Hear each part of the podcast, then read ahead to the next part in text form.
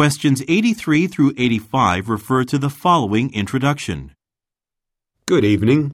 The next presenter to take the stage has come a long way to be with us. Dr. Percy Kruger is here to announce this year's winner of the Innovation Award in the Health Services category. He received the honour himself two years ago for his work with Lombard University to improve access to healthcare in remote areas of South Africa.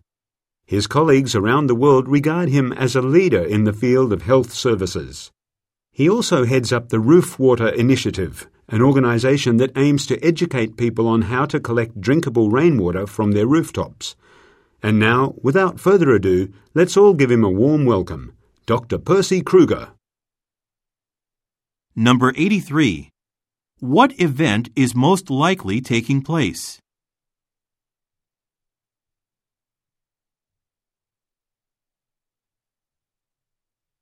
Number 84. According to the speaker, what does Dr. Kruger do?